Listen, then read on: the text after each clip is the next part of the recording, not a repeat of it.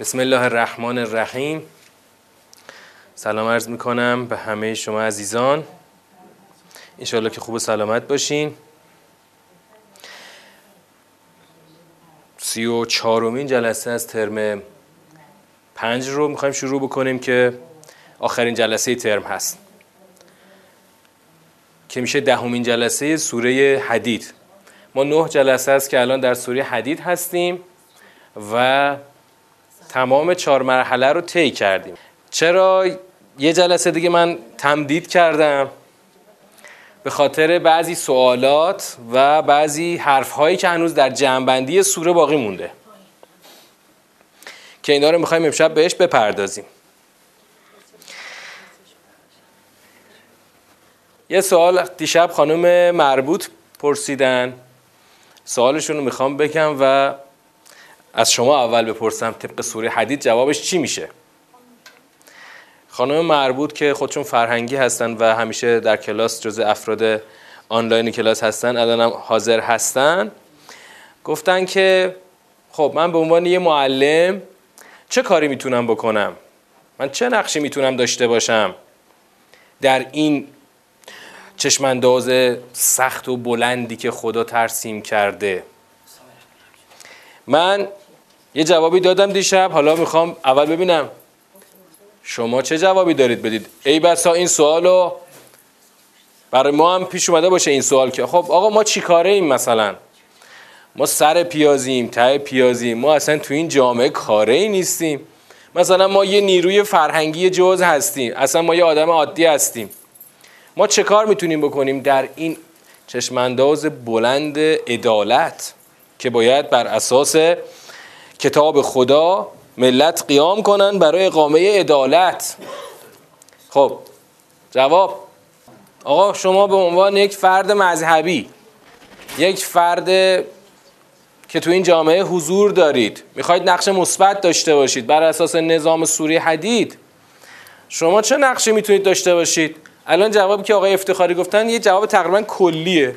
من می‌خوام یه جواب خیلی دقیق و موردی از رو سوره بگید به من.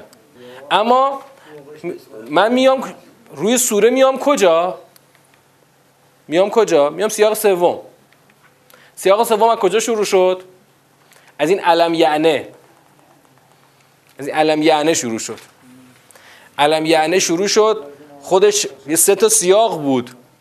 خودش در واقع سه سیاقه. خوش اولی خشوع دومی صدقه و سومی هم مصیبت ها که در واقع اون موانعش که بخل بود درک, درک غلط از مصیبت ها ما این سیاق جنبندی, جنبندی کردیم به چی؟ که خدا در این سیاق چی کار کرد؟ در سیاق دوم امر کرد. در سیاق دوم بینش داد. بینش داد. من دارم امر می‌کنم به ایمان و انفاق. شما بر چه اساسی باید این امر منو اطاعت کنید که بینش عمیق لازمه؟ اون بینش کجا بود؟ در اون نگاهی که شما به دنیا باید داشته باشی. خشوع زمینه است برای درک آیات و بعدش اون صدقه ای که بر مبنای خشوع بود. حالا؟ حالا؟ بر اینو جنبندی کردیم به چی؟ به فرهنگ سازی فرهنگ سازی فرهنگ سازی کاریه که یه معلم می‌تونه انجام بده. فرهنگ سازی اصلا دقیقا کاری است که یه معلم می‌تونه انجام بده. فرهنگ سازی فرهنگ سازی برای انفاق. فرهنگ سازی برای بذل مال و جان در راه خدا.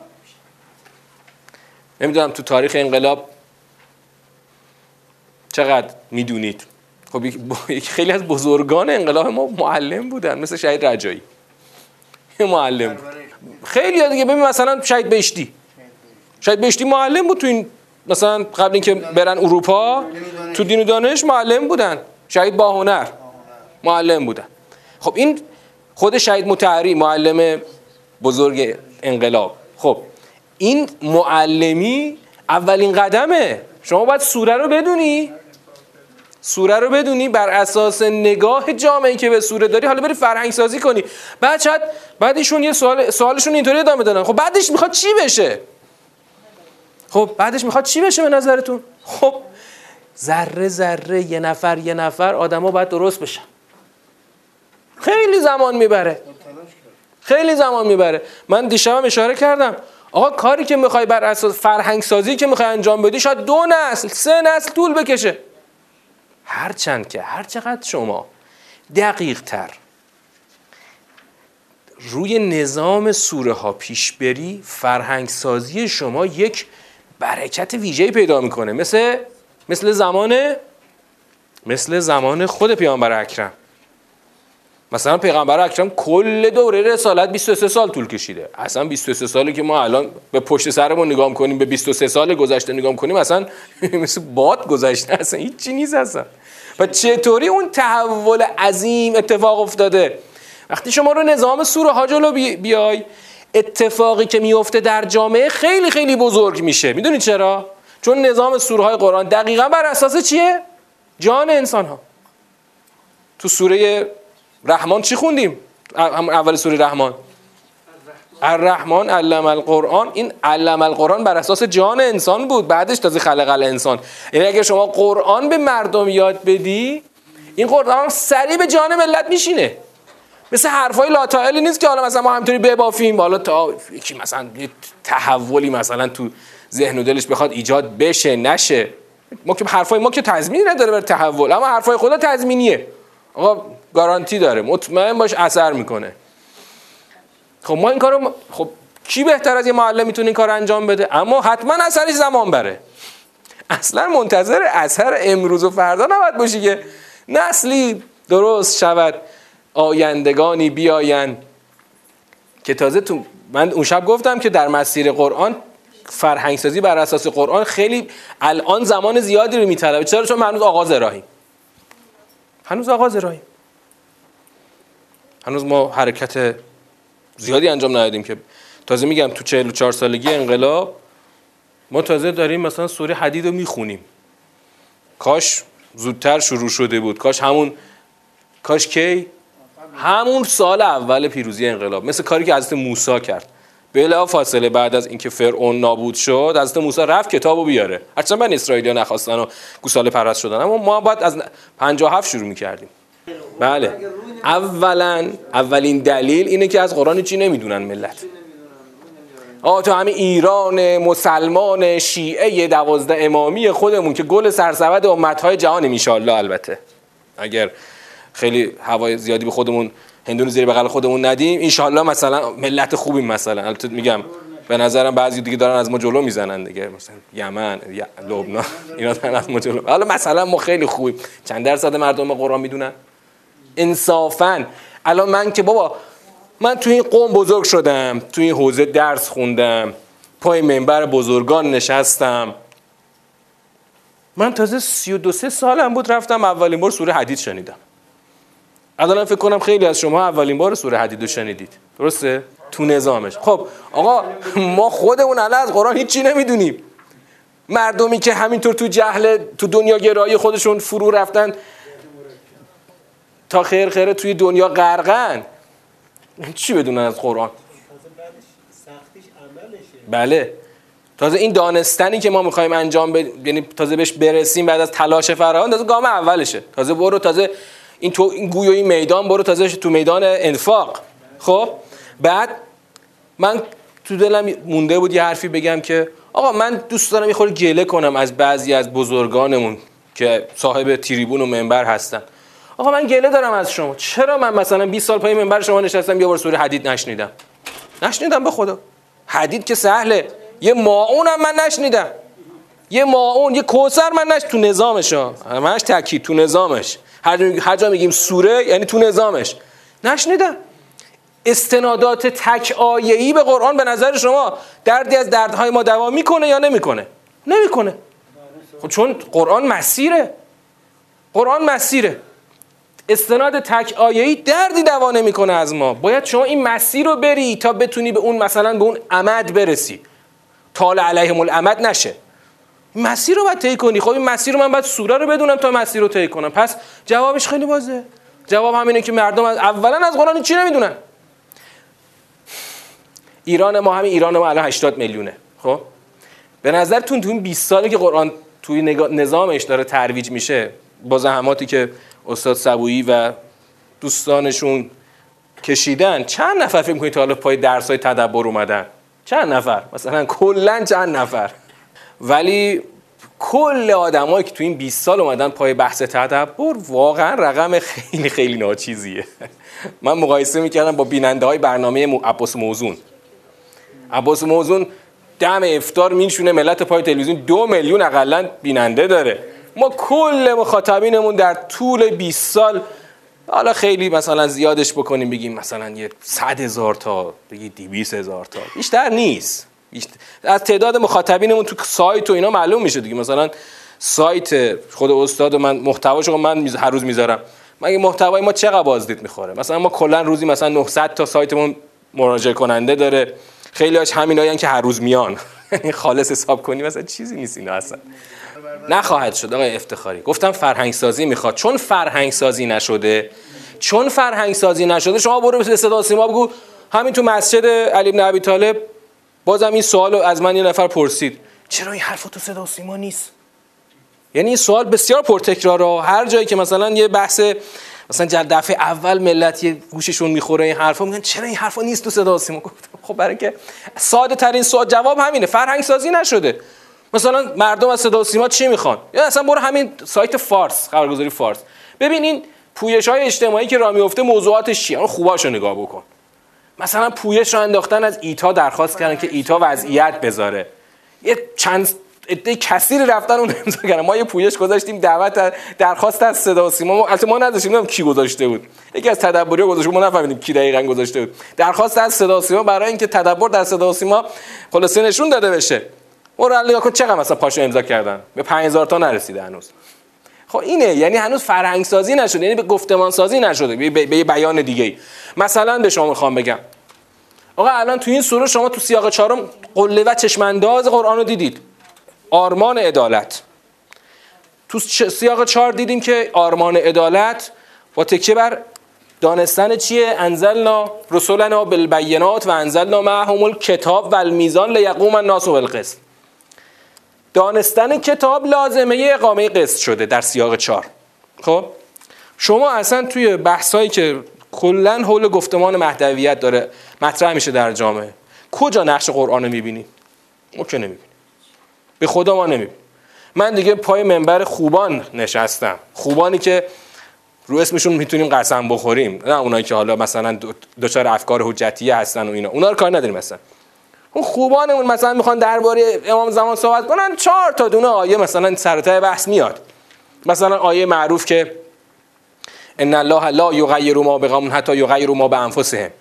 این چند تا همین آیه و نرید و انمون الذین استضعفوا فی الارض. همین چند تا تک آیه. آره دیگه همش همیناست. اون وقت شما مثلا می‌پرسی که آقا واقعا این ظهور یعنی چی؟ قرار چه اتفاقی بیفته؟ امشب می‌خوام در این باره یه خورده صحبت بکنم. قسم مثلا قراره چه اتفاق خاصی بیفته؟ خب وقتی میای تو سوره حدید می‌بینی اتفاقات بزرگی باید بیفته که نیفتاده مهمترینش دانستن قرآنه که اتفاق نیفتاده بر همین خدا میگه خب باید برید براش دلها رو اول خاشعه کنید مردم رو دعوت به انفاق بکنید. خود دانستن قرآن انفاق می‌خواد. چرا؟ چرا انفاق می‌خواد؟ چون خرج داره دیگه. خرج داره. الان مثلا قرارگاه تدبر ما این بنرش اینجا گذاشتیم. فکر کنیم مثلا چقدر کمک میشه به قرارگاه؟ دیگه مثلا خود استاد سه سال این قرارگاه تأسیس کردن چندر قاز فقط کمک میشه؟ بعد کوهی از بدهی به بار اومد بعد از سه سال. قرارگاه ورودی قرارگاه خیلی کمتر از خروجی قرارگاه بود. بعد مؤسسات گفت یعنی قرارگاه به مؤسسات گفت که والا ورودی قرارگاه انقدر نیست ما همه کلاس ها رو پوشش بدیم. نهادهای حکومتی و دولتی هم که با خیال راحت همشون بل اتفاق ببین الکی نمیگم بل اتفاق این کلمه رو الکی خرجش نمی‌کنم. بل اتفاق گفتن به ما ربطی نداره تدبر رو ترویج کنیم. حکومتی و حاکمیتی همه با هم. از حوزه علمیه تا شورای انقلاب فرهنگی تا مثلا اونقاف مجلس دولت همشون همشون و همشون گفتن به ما ربطی نداره قرآن. حالا بهشون میگی آقای حکومت مثلا شما چرا به فلان فوتبالیست مثلا تو یه فصلش ده میلیارد تومان پول میدی؟ می‌دونید کل پولی که به یک بازیکن فوتبال داده میشه. یک بازیکن فوتبال نه تمام 20 نفر که توی تیم تیم دارن میدون دنبال توپ. پولی که به یک بازیکن فوتبال داده میشه از پول بیت المال گفتم از اون عرق جبین کارگر فولاد مثلا به بازیکن فوتبال داده میشه می‌تونه اگر به تدبر داده بشه میشه. با همون پول میشه. در کل استانهای کشور اقلا در مراکز استان میشه کلاس های تدبر با شکوه برگزار کرد. مثلا همون ده میلیارد تومن ده میلیارد تومن که تو اون پولای بازی میگم پول یک بازیکن دیگه یک بازیکن. سرمربیاشون نمی‌خواد بگی همون بازیکنش. میشه کل کشور رو تدبر رو صداشو ترکوند. بودجه های قرآنی مثلا رئیس کمیسیون فرهنگی مجلس چی گفت؟ آقای پژمانفر نماینده مشهد. دیگه خودش گفت. گفت آقا 95 درصد بودجه قرآنی میره کجا؟ میشه میره دست دستگاه دولتی. دستگاه دولتی خرج چی می‌کنن؟ خرج ساختمون و نمی‌دونم بازی های فرهنگی بازی های فرهنگی من اسمشو می‌ذارم. همین. گفت 5 درصد میمونه برای مؤسسات قرآنی. 5 خب بعد گفت 5 درصد هم این همه مؤسسه حفظ و قرائت به شما چیزی نمی‌رسه. باشید برید. خلاصه جلسه آقای پژمانفر این بود. طرح بزرگتر از طرح شورای عالی انقلاب فرهنگی چی باشه دیگه؟ خود شورای عالی انقلاب فرهنگی سفارش دهنده تدبر طرح تدبر بود. دهه 80 و این کتاب هایی که الان شما می‌بینید اینا نتیجه نتیجه سفارش پژوهش شورای انقلاب فرهنگی بوده که سال 88 خود شورای انقلاب فرنگی بر اساس پژوهش انجام شده با امضای رئیس جمهور اون زمان که احمدی بود تدبر رو به عنوان طرح ملی تصویب کرد. اما نشد آنچه باید می‌شد. دیگه از شورای عالی انقلاب فرنگی تو این کشور عالی تر نهادی نداریم. حالا می‌خوام بیام روی بحث اینا بحثای موردیه. اینا رو ولش کن. می‌خوام بیام روی نظام سوره هم چند تا بحث داریم. چند تا بحث رو نظام سوره داریم.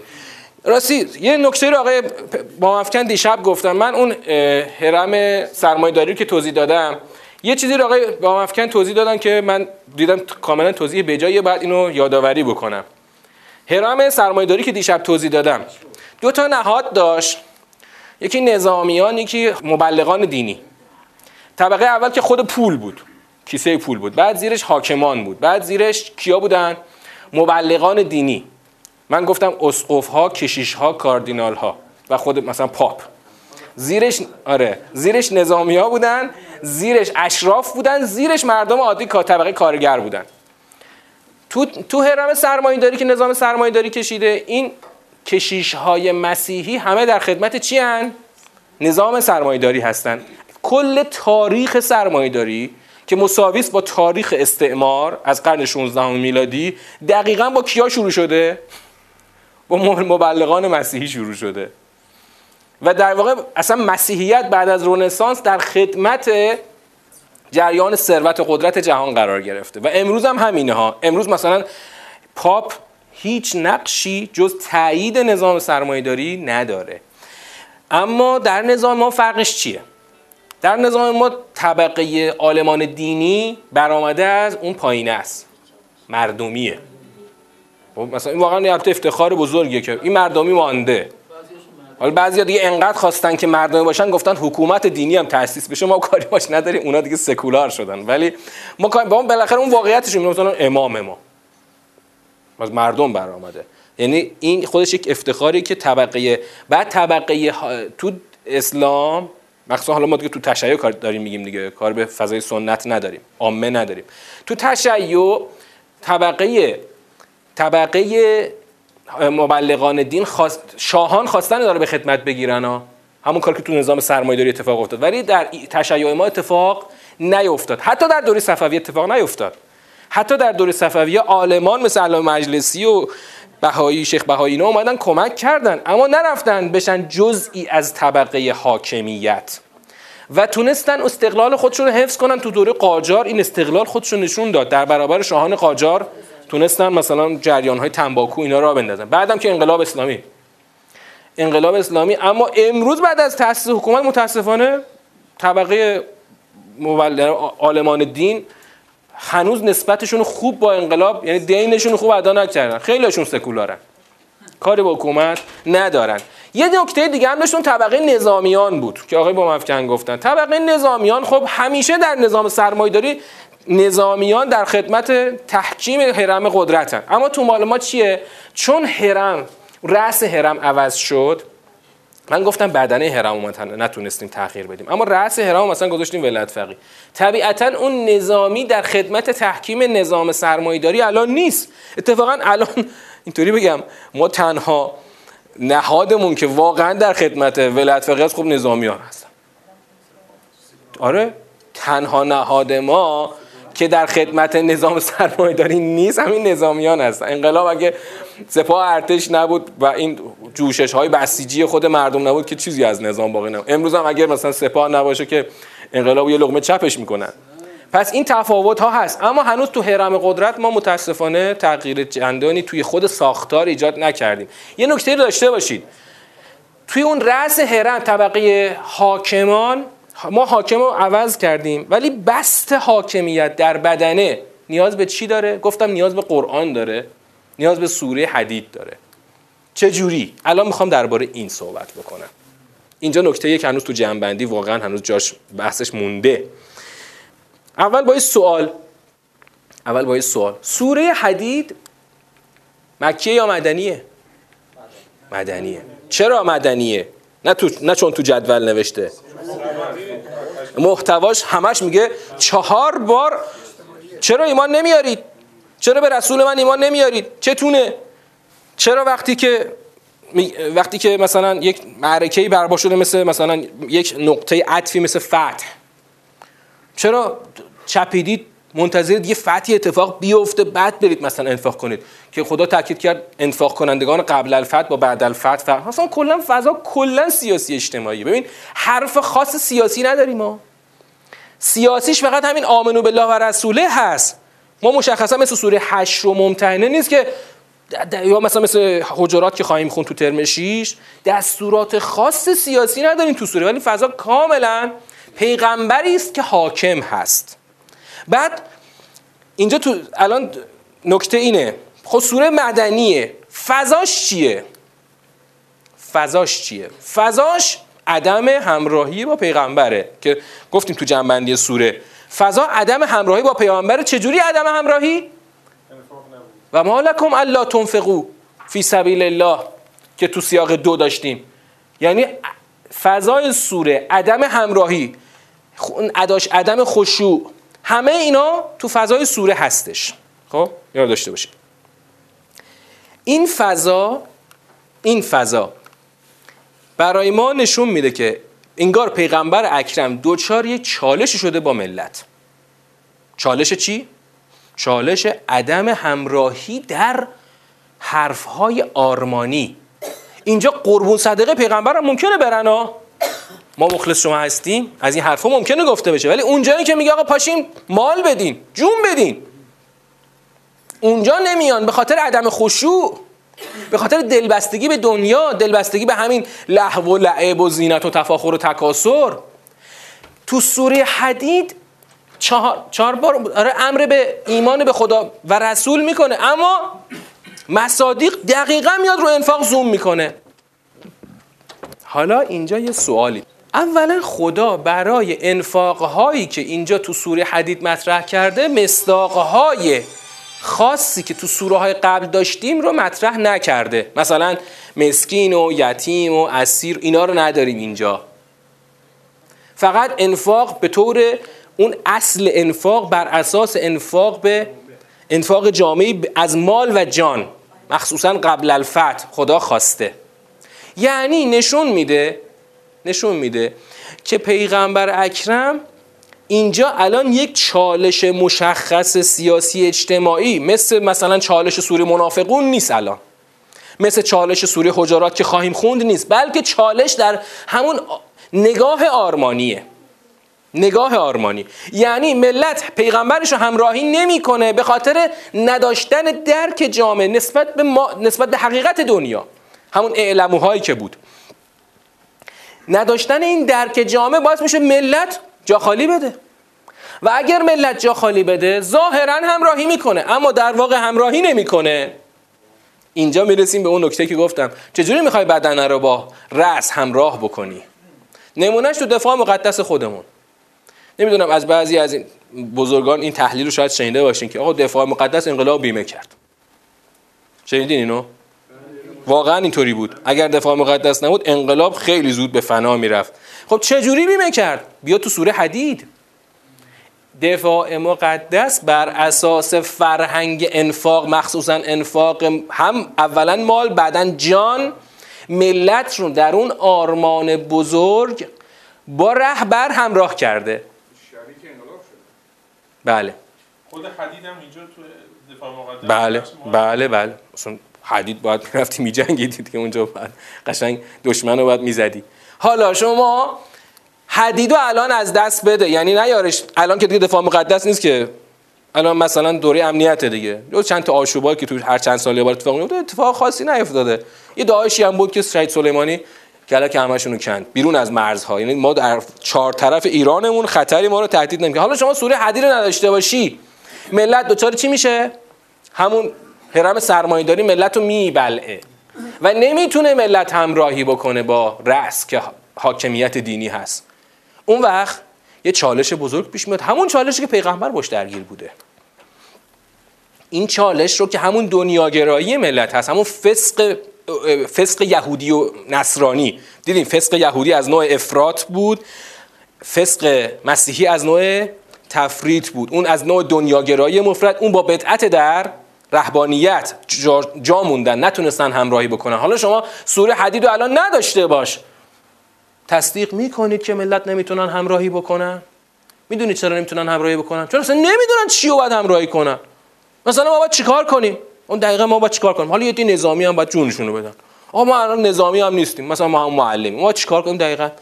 خب ما که خودمون مذهبی هستیم دیگه. مثلا ما دقیقا باید چیکار کنیم؟ خب میای تو سوره حدید می‌بینی که اوه یک مسیر طولانی یک اهداف بزرگ چشماندازهای عالی رو خدا ترسیم می‌کنه که همش بند تک تک ماست. که به خاطر دنیاگرایی ما و درک ناقص ما از حقیقت دنیا همه رو زمین مونده. پس اگر ما بخوایم ملت رو همراه بکنیم راهش چیه؟ خب حدید. مخصوصا در نگاه های آرمانی. حالا بیایم بریم صدر اسلام. صدر اسلام. می‌خوام یه نگاهی بهتون بدم مخصوصا به تناسب ایام فاطمی که تازه تموم شد یه نگاهی می‌خوام داشته باشیم دوباره به قضیه عدم همراهی امت. اگر به نگاه اگر به سوره حدید نگاهی بندازیم و اگر به جریانات بعد از رحلت پیامبر اکرم نگاهی بندازیم و به حرفهای خود از زهرا در خطبه فدکیه که گفت که شما تدبر نکردید در قرآن که چشم بستید بر آن فعل زشت زیانبار. تازه می‌تونی یه درک خوب و بهتری داشته باشی درک واقعی تری داشته باشی که چرا نخواستن همراهی کنن؟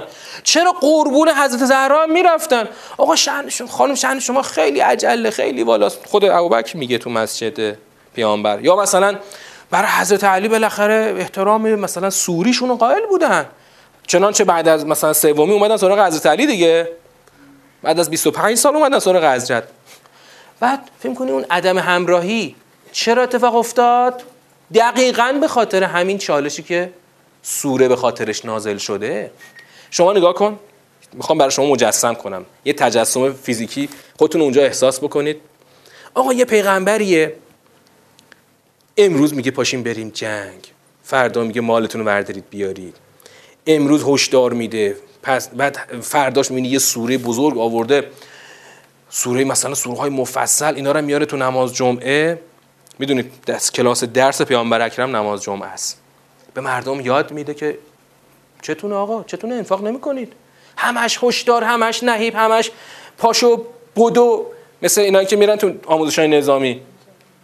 اصلا اونا که می‌خوان برن آموزش های چریکی ولشون نمی‌کنن که پدرشون در میارن. آقا تو یه جوری پیغمبر اکرم با ملت داره اینطوری برخورد می‌کنه. البته برخورد می‌کنه قرآن اینطوریه. آقا بدو. آقا نیست آقا جانمونی. بدو بدو بدو. همش انگار یه آموزش نظامی. کل ملت رو می‌خواد ببره آموزش نظامی. خب آقا خسته میشه. چرا خسته شده؟ چرا می‌خواد ببره؟ چون نگاه عمیق به دنیا نداره ها. چون هنوز حالیش نیست که دنیا لعب و لهو و زینت و تفاخر و تکاسره خب؟ بعد آقا نه اینکه با پیغمبر اکرم مشکل شخصی داشته باشه یا آقا نمی‌خوایم بیایم.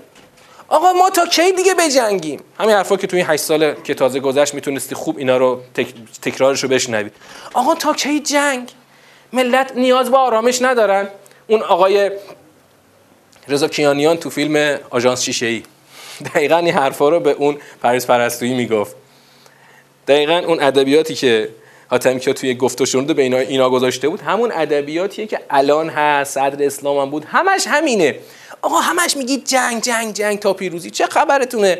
چرا شما نمی‌تونید یه امت رام باشید پیش بقیه؟ اما شما مسلمانی مسلمان باشید مثل عربا. هیچ مشکل با صهیونیستان مشکل ندارن. حجابشون هم دارن مسجدشون هم می‌سازن از تو هم بزرگترشون می‌سازن. شراب خوری هم ممنوعه نمی‌دونم خیلی کار دیگه هم ممنوعه. ظاهر اسلام هم دارن. حجشون هم که میرن. شما چرا نمی‌خواید سر تسلیم فرود بیارید؟ چرا نمی‌خواید شما سر تسلیم فرود بیارید؟ آقا ملت شما همین ملتی که الان داریم و ببر صدر اسلام. فکر می‌کنید در برابره؟ قصد خلافت.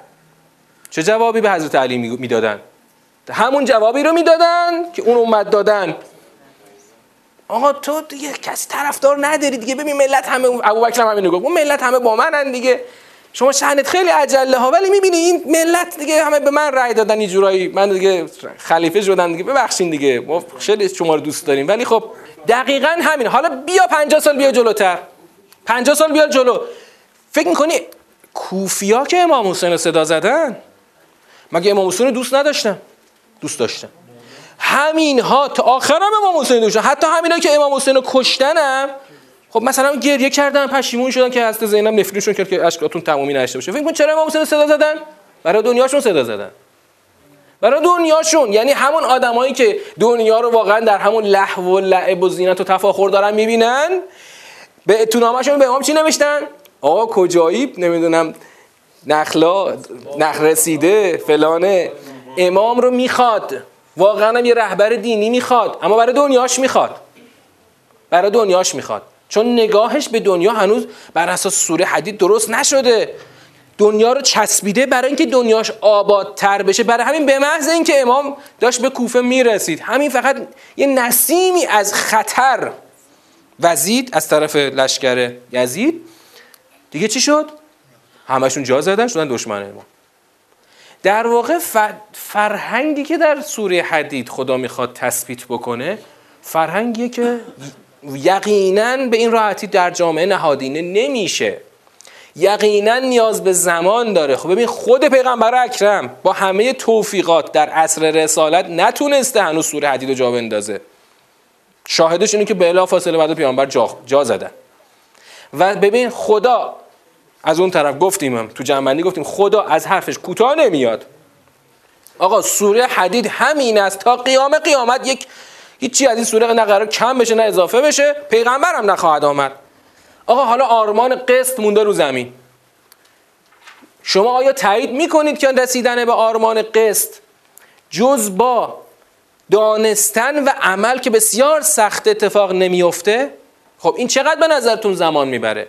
ما که همه فقط می‌خوایم یه سوره حدید رو بگیم این همه مخالفت هست. ما متهم به انحراف و کفر و هر چی بگی شدی.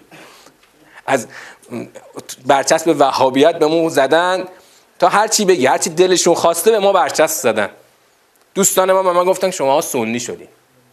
ببخشید معذرت می‌خوایم کلام خدا رو خوندیم. خوندن قرآن از نظر دوستان ما مساوی سنی شدنه. چون سنی ها خیلی قرآن می‌خونن. ما که کاری با قرآن نداریم. ما نیازی به قرآن نداریم اصلا. گفتم این دوست اگه این جمله رو از یه طلبی درس خارج کن که خودم خیلی دوستش دارم واقعا. ولی در جهلش واقعا دلم براش میسوزه که این جمله رو به من گفت. ما نیازی به قرآن نداریم. گفتم تاکید می‌کنه. آدم بی سواد کف خیابون نگفته اینو. طلبه که ده سال اقلا درس خارج خونده و الان توی یکی از نهادهای سپاه مشغول به کاره. به جلو وایسا من پشتش نماز می‌خونم چون عادل میدونمش. من پشتش نماز می‌خونم. خیلی سید بزرگواریه اگه واقعا نگاش بکنید در جمال ظاهری چی کم نداره. ولی این جهله جهلش رو به من گفت. گفت ما نیازی به قرآن نداریم. چون ما خیلی رو قرآن تاکید می‌کنیم ما سنیم از نظر اونا. اگه سنیگری اینه من سنیم ولی ولی من الان بیام براش تشریح کنم که آقا بدون قرآن کجا دارید میری؟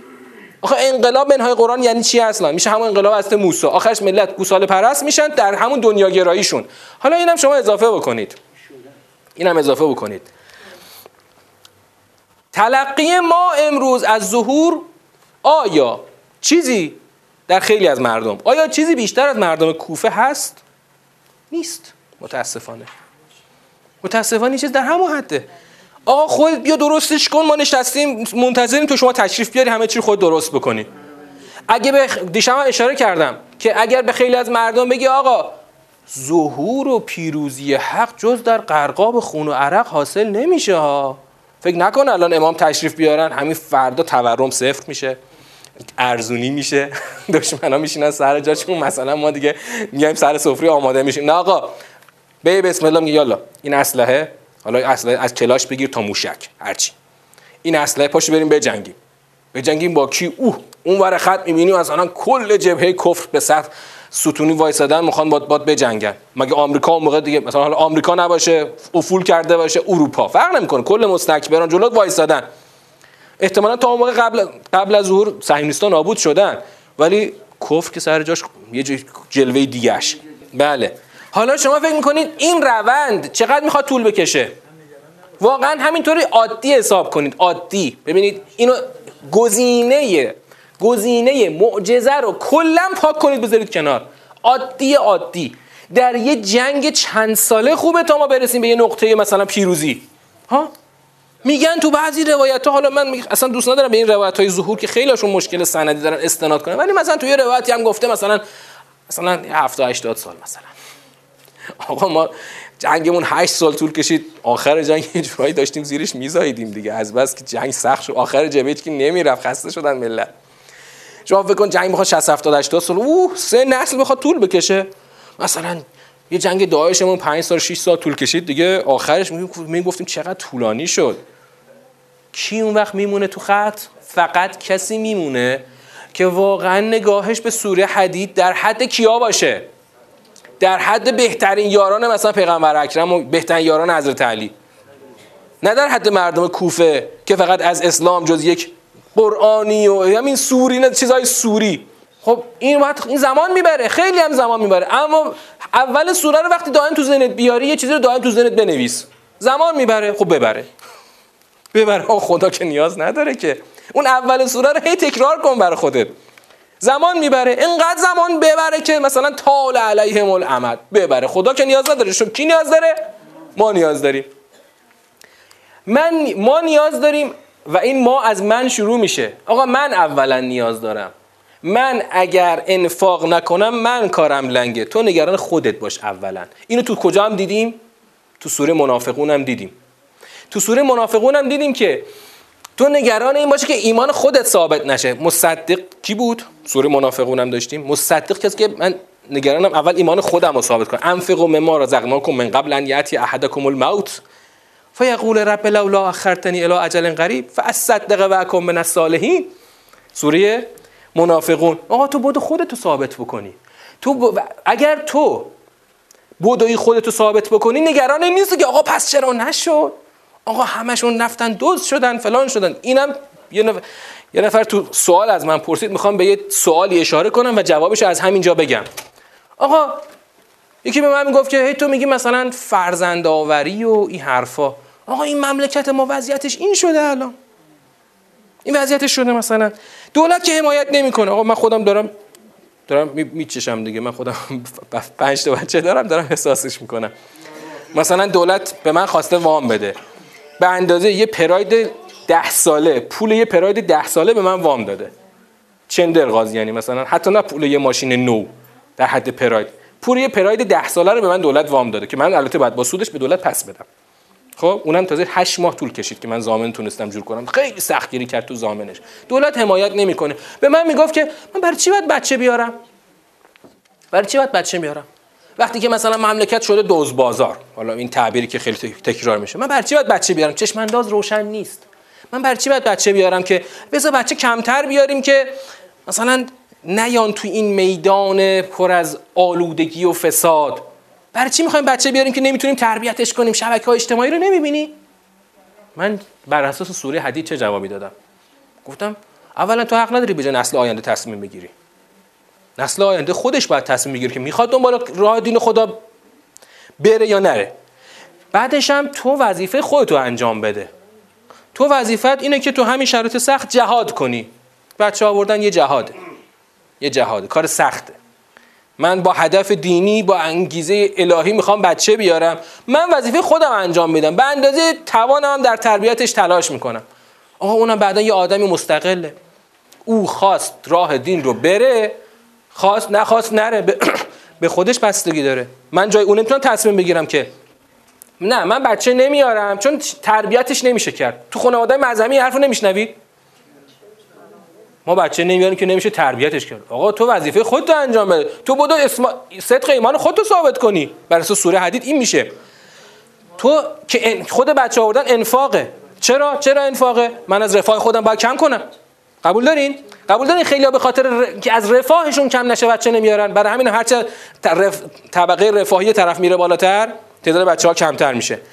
طرف حاضر نیست از رفاه خودش کم کنه که که کم تقسیم نشه.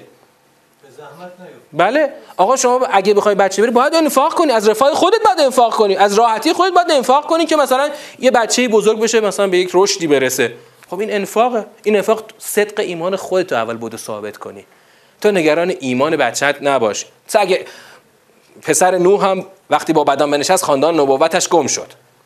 اما تو صدق ایمان خودت ثابت کن. چه جوری ان المصدقین و المصدقات الذين اقرضوا الله قرضا حسنا. این هم نکته ای بود که حواسون باید باشه. یعنی خیلی وقتا استدلال های رایج در حتی در فضای مذهبی جامعه در جان و دل ما رفوس رسوخ کرده و فقط با قرآن میشه اصلاحش کرد. فقط با قرآن میشه. از همین جای پل بزنم به موضوع بعدی.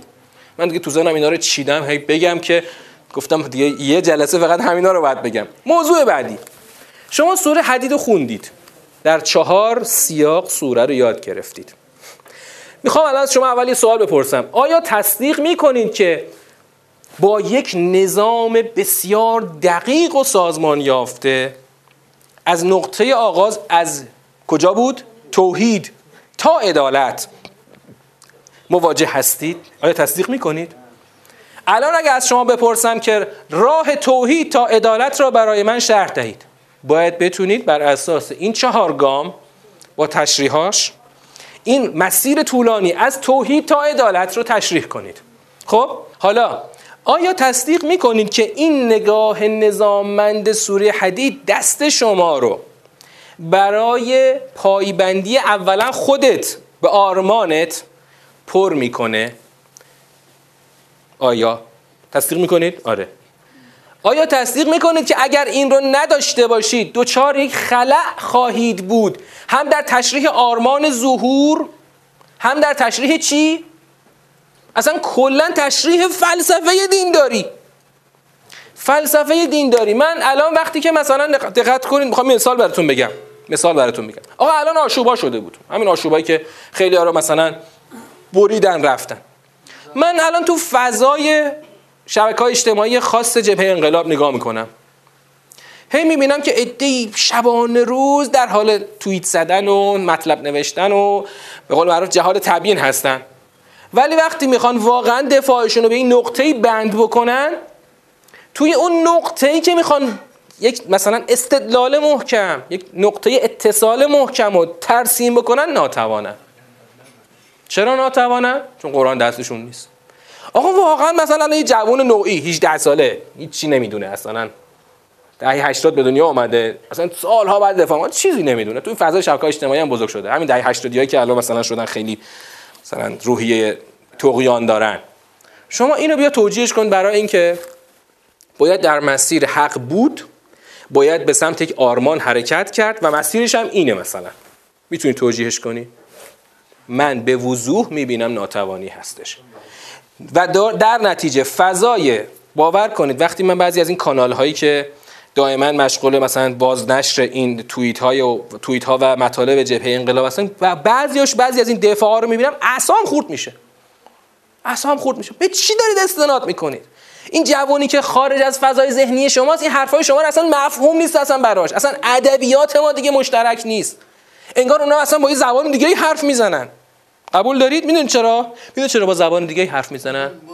چون چون شبکه های اجتماعی که در خود دنیای غرب تبدیل شده به یه معضل.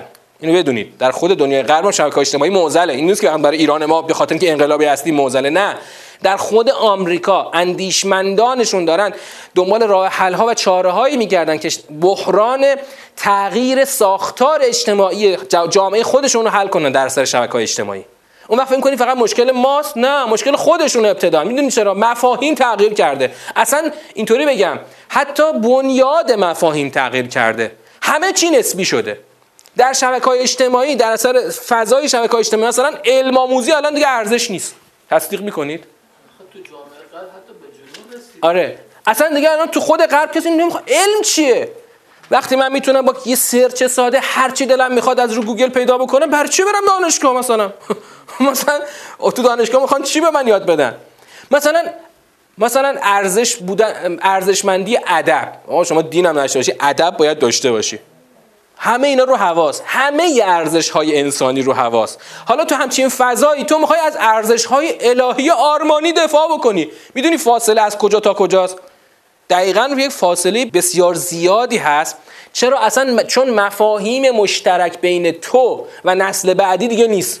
یعنی حتی روی بنیادی ترین مفاهیم نمی‌تونی با هم یک اتفاق نظر داشته باشی. حالا چجوری می‌خوای با این آدم صحبت بکنی؟ جز با زبان فطرت مگه میشه باید صحبت کرد؟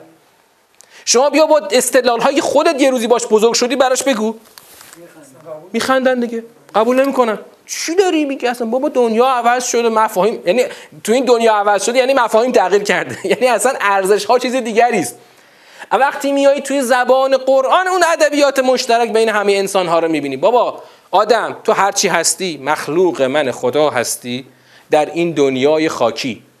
در این دنیای خاکی تو در یک مسیری از لحو تا تکاسر داری پیش میری. هر چقدر تو این دنیا پیش بری تو تفاخر و تکاسرت داری بیشتر فرو میری. یعنی مفاهیم مشترک بین تو و او میشه مفاهیم مشترک فطرت انسانی نه یک ادبیاتی که مثلا ما خودمون بهش معتقدیم و او بهش معتقد نیست. برای همینه که اگر سراغ قرآن بیای تازه می‌تونی اون آرمان تو باز تعریف کنی و براش و براش خوب یار جمع کنی. وگرنه و الا فلا. و الا شما هی زور بزن. اگه تونستی چهار نفر از اینایی که همین هشتادی ها همین هشتادی که بعد چند سال دیگه 90 هم بهشون ملحق میشن. اگه تونستی اینا رو به خودت همراه کنی باید یه جایزه بزرگ به خودت بدی. ولی نمیشه. ببینید نکته است اینجا. نکته اینه که آیا اولا آیا من می‌تونم یک ادبیات مشترک پیدا بکنم؟ اقلا یه ادبیات مشترک داری تو قرآن.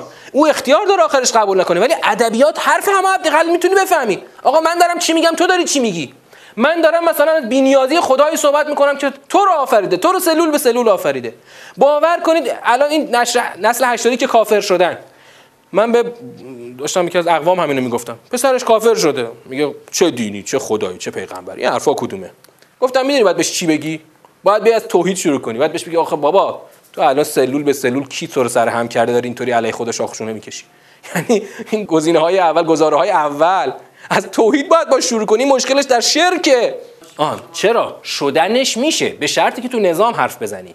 گفتم اختیار فرد سر جاش هست. اختیار سر جاشه. نگاه کنید. اگر شما اگر نی اگر ما اگر ما که معتقد به مذهب و آرمان هستیم اگر ادبیاتمون رو ارتقا بدیم از این ادبیات رایج بین خودمون بیایم به ادبیات ارتقا یعنی آخرین قله ادبیات دین که قرآن ارتقا پیدا بکنیم.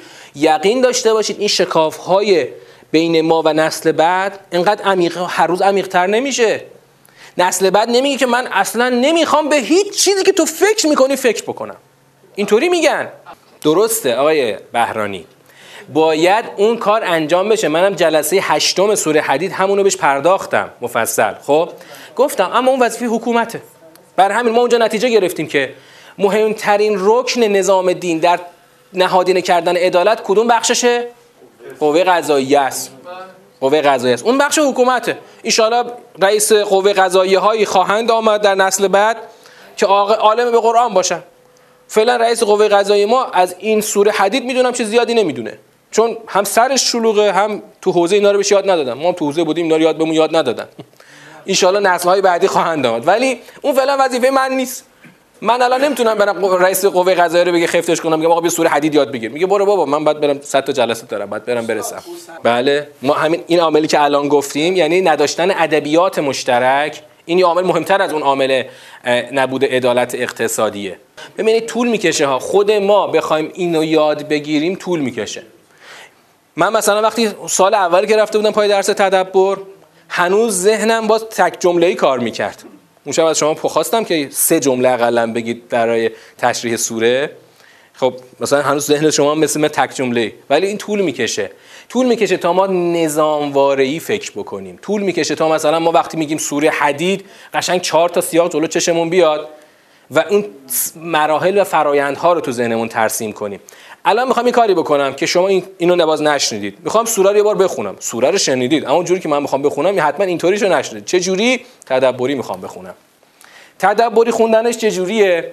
یه جوری می‌خوام بخونم که از لحن من شما کم کم به سیر کلام برسید. باید من سوره رو اول رفته باشم یه دور.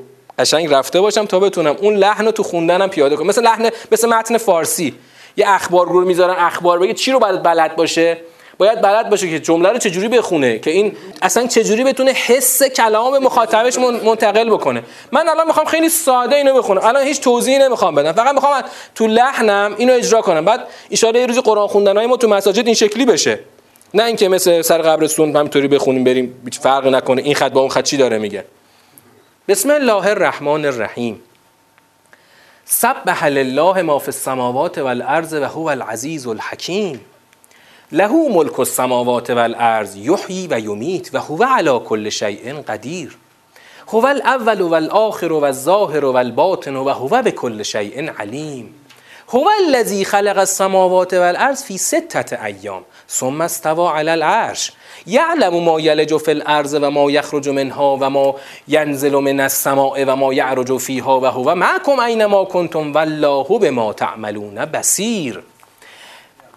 له ملک السماوات والارض و الى الله ترجع الامور. یولج اللیل فی النهار و یولج النهار فی اللیل و هو علیم بذات الصدور. نقطه سر خط. این سیاق یک بود. آمنو بالله و رسوله و انفقوا مما جعلكم مستخلفین فیه فالذین آمنوا منکم و انفقوا لهم اجر کبیر. و ما لکم لا تؤمنون بالله و الرسول یدعوکم لتؤمنوا بربکم و قد اخذ میثاقکم ان کنتم مؤمنین. هو الذی ینزل على عبده آیات بینات لیخرجکم من الظلمات الى النور و ان الله بكم لرؤوف رحیم. و ما لکم الا تنفقوا فی سبیل الله. و لله میراث السماوات والارض لا یستوی منکم من انفق من قبل الفتح و قاتل. اولئک اعظم درجه من الذین انفقوا من بعد و قاتلوا. و کلا وعد الله الحسنا والله بما تعملون خبیر. من ذا الذی یقرض الله قرضا حسنا فیضاعفه له و له اجر کریم. یوم تر المؤمنین و المؤمنات یسعا نورهم بین ایدیهم و به ایمانهم بشراکم الیوم جنات تجری من تحتها الانهار خالدین فیها ذالک هو الفوز العظیم.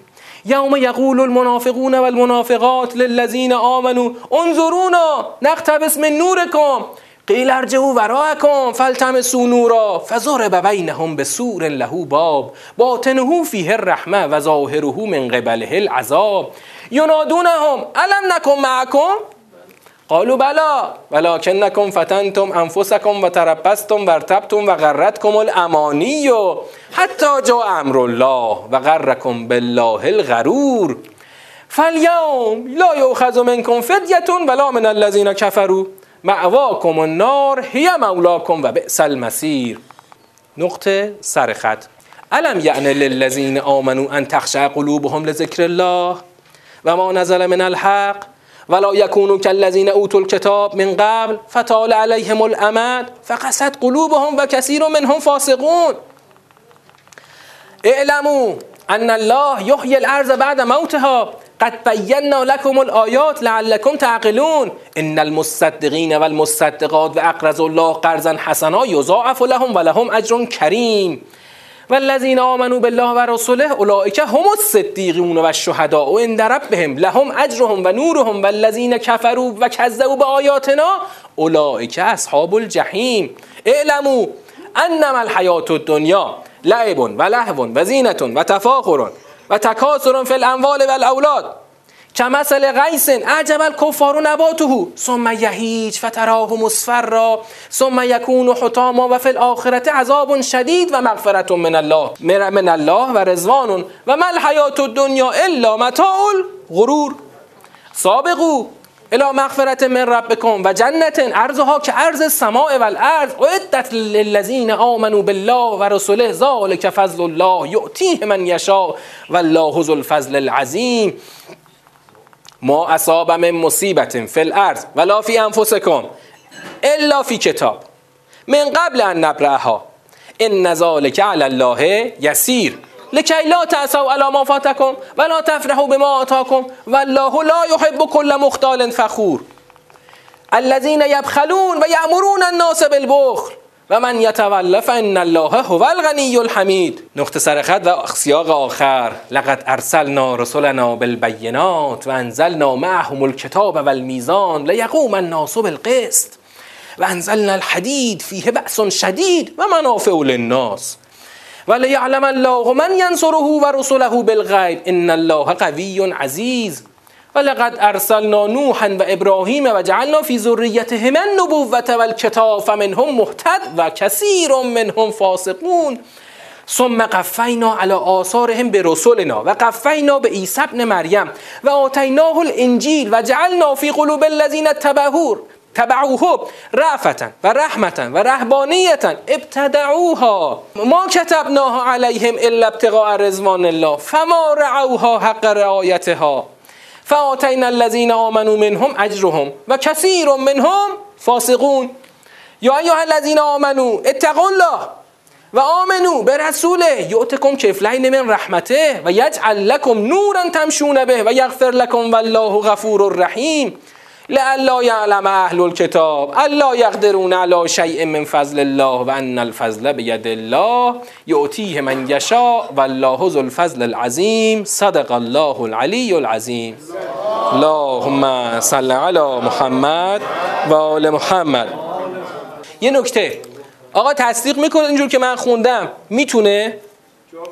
یعنی تا اگر شما یه دور سوره رو از رو عربیش خونده باشید می‌تونه چیکار بکنه؟ می‌تونه شما رو با محتوا تا حد زیادی چیکار کنه؟ آشنا بکنه. ما این جلسه پایانی ترم پنجممون بود. در سی و چهار جلسه ترم پنج رو طی کردیم. از کجا تا کجا؟ از نجم تا حدید. خود سوره حدید ده جلسه شد. من واقعا سوره حدید که ازش سیر نمیشم. همین سوره ولی واقعا سوره حدید چون خیلی آرمانیه خیلی ازش لذت می‌برم.